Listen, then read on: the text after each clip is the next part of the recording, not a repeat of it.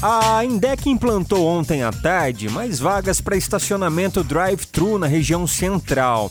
Então, os pontos foram instalados para retirada de mercadorias compradas de forma online no centro da cidade. E lembrando que os pontos podem funcionar até as 8 da noite, tá? Já que hoje passa a vigorar a fase mais restrita da fase emergencial em Campinas, onde supermercados e padarias terão que fechar neste mesmo horário, tá? Bora continuar? A sua revista diária. Revista Nativa.